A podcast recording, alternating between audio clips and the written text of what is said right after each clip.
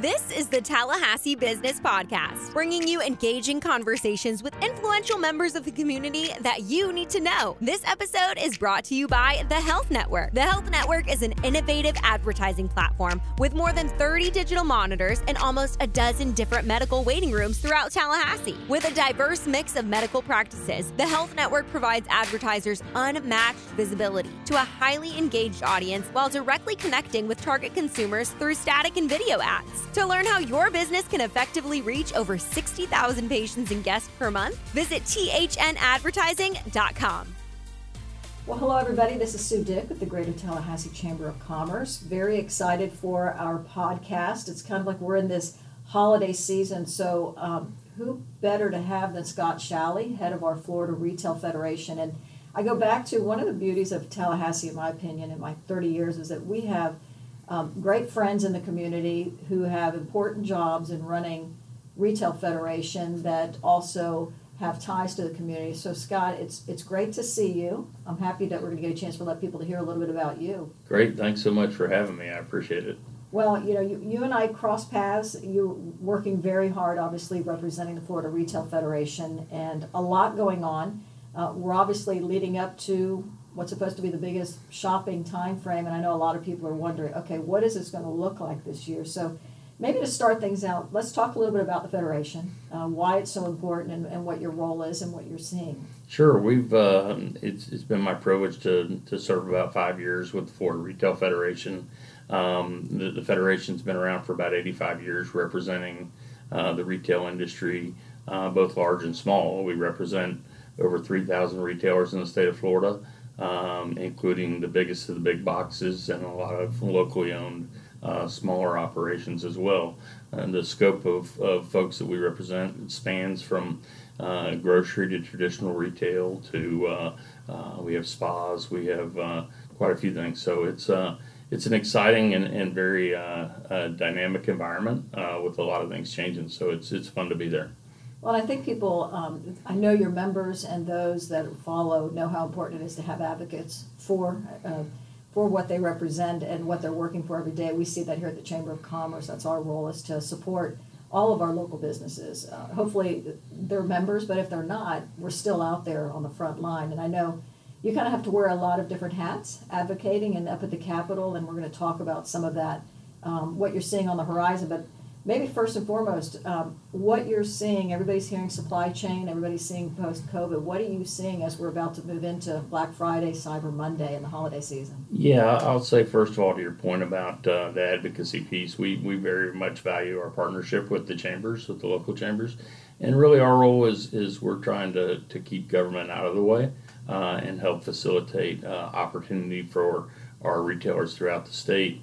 Um, the retail industry is very, very resilient, uh, and there's been a lot of changes, and we're certainly in a time of change now. But left to their own devices, uh, they do find their way and, and move forward. So, um, case in point is current challenges with supply chain and, and with labor.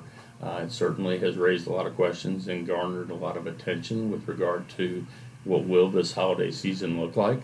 Um, and, and, I'm pleased to say that we're, we're hearing very, very good things. Um, I think a lot of folks saw this uh, coming and prepared.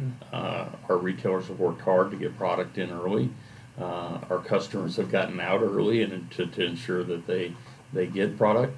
Um, many of the larger retailers are hiring their own truck drivers, are diverting ships to ports with less demand, uh, and doing a lot of things to accommodate. So, uh, so far, knock on wood, as they say, um, we're, we're seeing very positive indications with regard to uh, products being on the shelves. Well, is there a lot of um, seasonal hiring taking place? I think that's usually taking place. I, I know even locally we've seen some of that, or some of your members, and are you just seeing that trend continuing? And is there anything creative or different that you would see as far as the, the workforce or the talent that's coming in to help?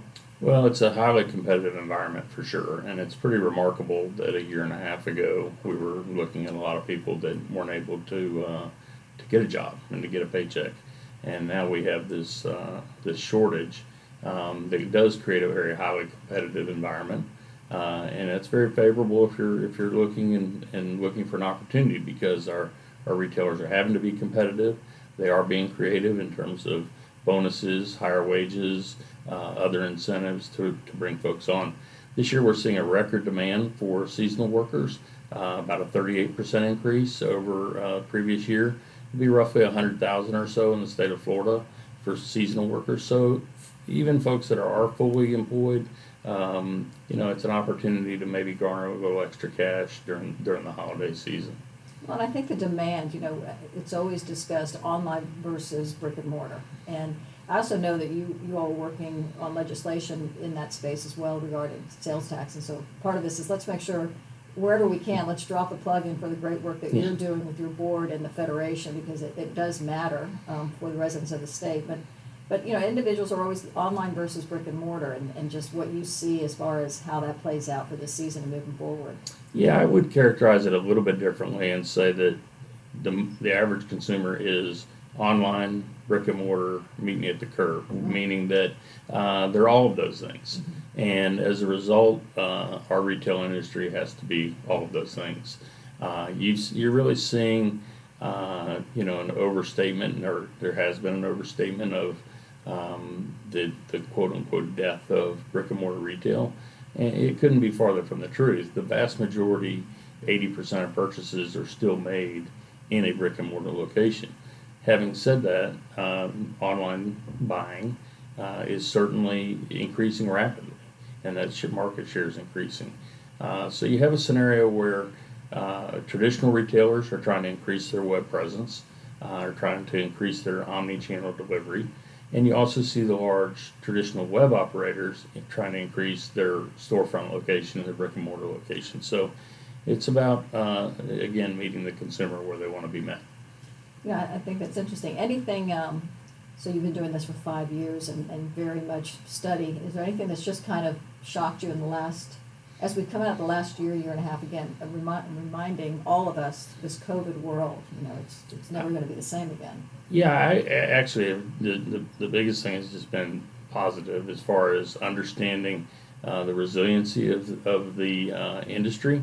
Um, early in the in the pandemic, retailers were forced to take on at their own expense uh, tremendous measures in terms of uh, accommodations of CDC guidelines and, and really you saw some some incredible uh, creativity with folks worked hard to keep staff on board and to continue to operate. So, um, and the consumer responded. Uh, our sales, with the exception of one month uh, in early 2020, um, our sales have continued to increase, and uh, I think it's a really, really positive sign for Florida and for Floridians. Do you think the uh, international, the ability now for travel for international travelers during this time will also impact our retailers since you have a kind of a statewide view? Yeah, absolutely. We represent some of the larger uh, theme parks who obviously have very large retail operations. And uh, tourism, I serve on the, the state uh, Visit Florida, um, the board of Visit Florida, and, and it's just critical. It, the, the, every visitor leaves with more than they came with, right? Mm-hmm. So uh, uh, we rely upon that very heavily. Well, I think we've all seen it. The, the visitors that all, while they're here purchase the oversized suitcase. Yeah, that's like, right. You know, that's great. Just buy more of those suitcases and fill them up. Yeah, absolutely. Yeah, no doubt about it. Well, you're out there, you know, there's so much that goes into obviously our retail um, establishments and, and the world they live in. Um, you, you've talked about obviously the importance of looking to the future, and we know you're involved legislatively maybe give a heads up to some of the things you're looking at on the horizon that are important to our retailers. Sure, it is a very complex industry. It's interesting. I talked to FSU students that are in the retail program, and and when they're first starting out, I think everybody wants to go to New York and be a designer, right? They're going to uh, create the next Spanx or whatever it may be. But uh, there's a lot of other parts of the operation, um, some of which. Uh, uh are challenging, and one of which that we're facing right now is a is a really uh, rapid rise in retail theft. And we're not talking about um, uh, the kid that makes a mistake and grabs something, stuffs it in his or her pocket. Uh, we're seeing very sophisticated, organized operations that operate very brazenly uh, in in stealing and reselling goods from our stores, and uh, It's a concern. It's not. I I don't even like the term shoplifting uh, because this is money that's this money isn't going into uh, the proceeds from the thefts. They're not going into the stock market. They're not being donated to charities. They're funding human trafficking, uh, drug offenses, and on down the line. So it's something that we're working very collaborative with uh, Attorney General Ashley Moody. Can't say enough uh, good things about General Moody and the leadership role that she has taken in this fight. Uh, and we look forward to continued collaboration because at the end of the day, uh, theft results in higher prices um, and it puts our citizens at risk, and we have to fight that. So you'll fight it at the legislative level, obviously trying to get some teeth around, hopefully some, some action that can be taken. Yeah, we'll have a, a multi-tiered approach. We'll fight it at the legislative level for sure. We have to work on the issue of uh, stolen goods being fenced online. That's certainly a big consideration. Uh, we'll also work at the local level, and that's a that's probably one of the, the major points as far as a collaboration between uh, agencies because they these groups do work across county lines, um, and uh, uh, ensuring that um, we use our collective knowledge to, to pursue these cases. So it, it, I don't know if you can do this, um, the best way to maybe do this is, can you give an example, Bree, I don't wanna make you Mhm. go down the rabbit hole here, but for someone who's listening saying, wow, never thought about that, that's intriguing, can you give an example of what that might look like or what a scenario could be when you talk about organized retail crime? Is that within a storefront, is that?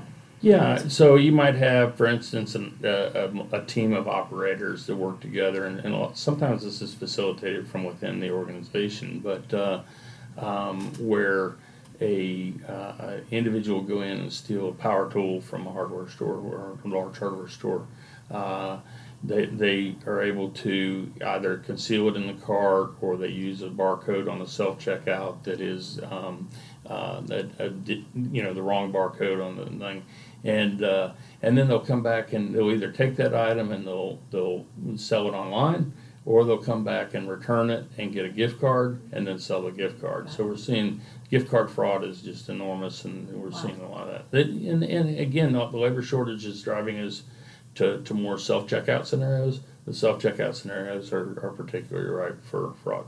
Well, you know, you said that, I mean, I, I went to a location last week and did, and I, I thought to myself, this is a little bit of an honor system, kind of, sort of, not really, but I mean, there's eight, ten checkout systems, Yeah. and two, maybe one person standing, watching. Um, Yeah, it's unfortunate that I've, I've visited some of our members and loss prevention centers and the amount of uh, money that they're having to spend to help uh, fight this is is unfortunate, but there there are uh, some tremendous assets being focused on it, and we hope we can can rein it in a bit. Yeah, and absolutely, I think, you know, going back to, in, uh, the talent shortage, uh, I- it's, it's just an interesting time, um, to be watching what happens out there. Yeah, no no doubt about it.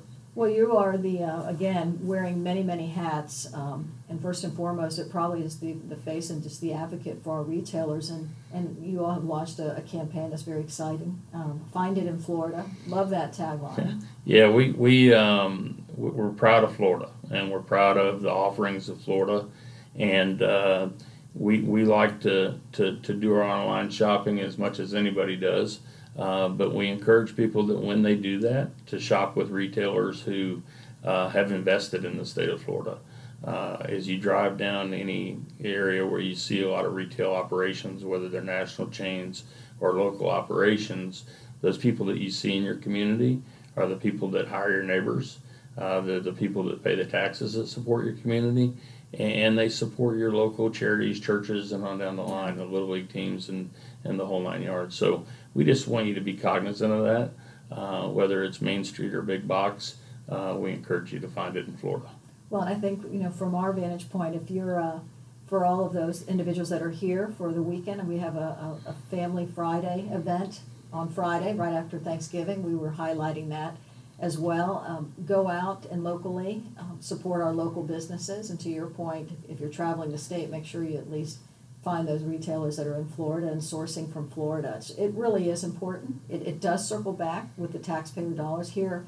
In Tallahassee specifically, we fund our blueprint projects from our sales tax as well as our capital improvements for our schools. And those are efforts that, as a Chamber of Commerce, we know and have supported are very important. So I, I love that plug. I think it's important to remember, and I think um, people want to support their community. So great, great for you all pushing that out. Is there a website or is there a, a place to find more information? Yeah, we, we encourage you to visit our website at frf.org uh, for information on Find It in Florida as well as a number of our other initiatives. Well, Scott, thanks a million. Uh, I hope the family's doing great. We were chatting offline. I know they are, and hope you all have a great holiday season and appreciate everything you do. It's always a pleasure, Sue. I, I can't thank you again enough for the, the work of the Tallahassee Chamber. Thanks, Scott.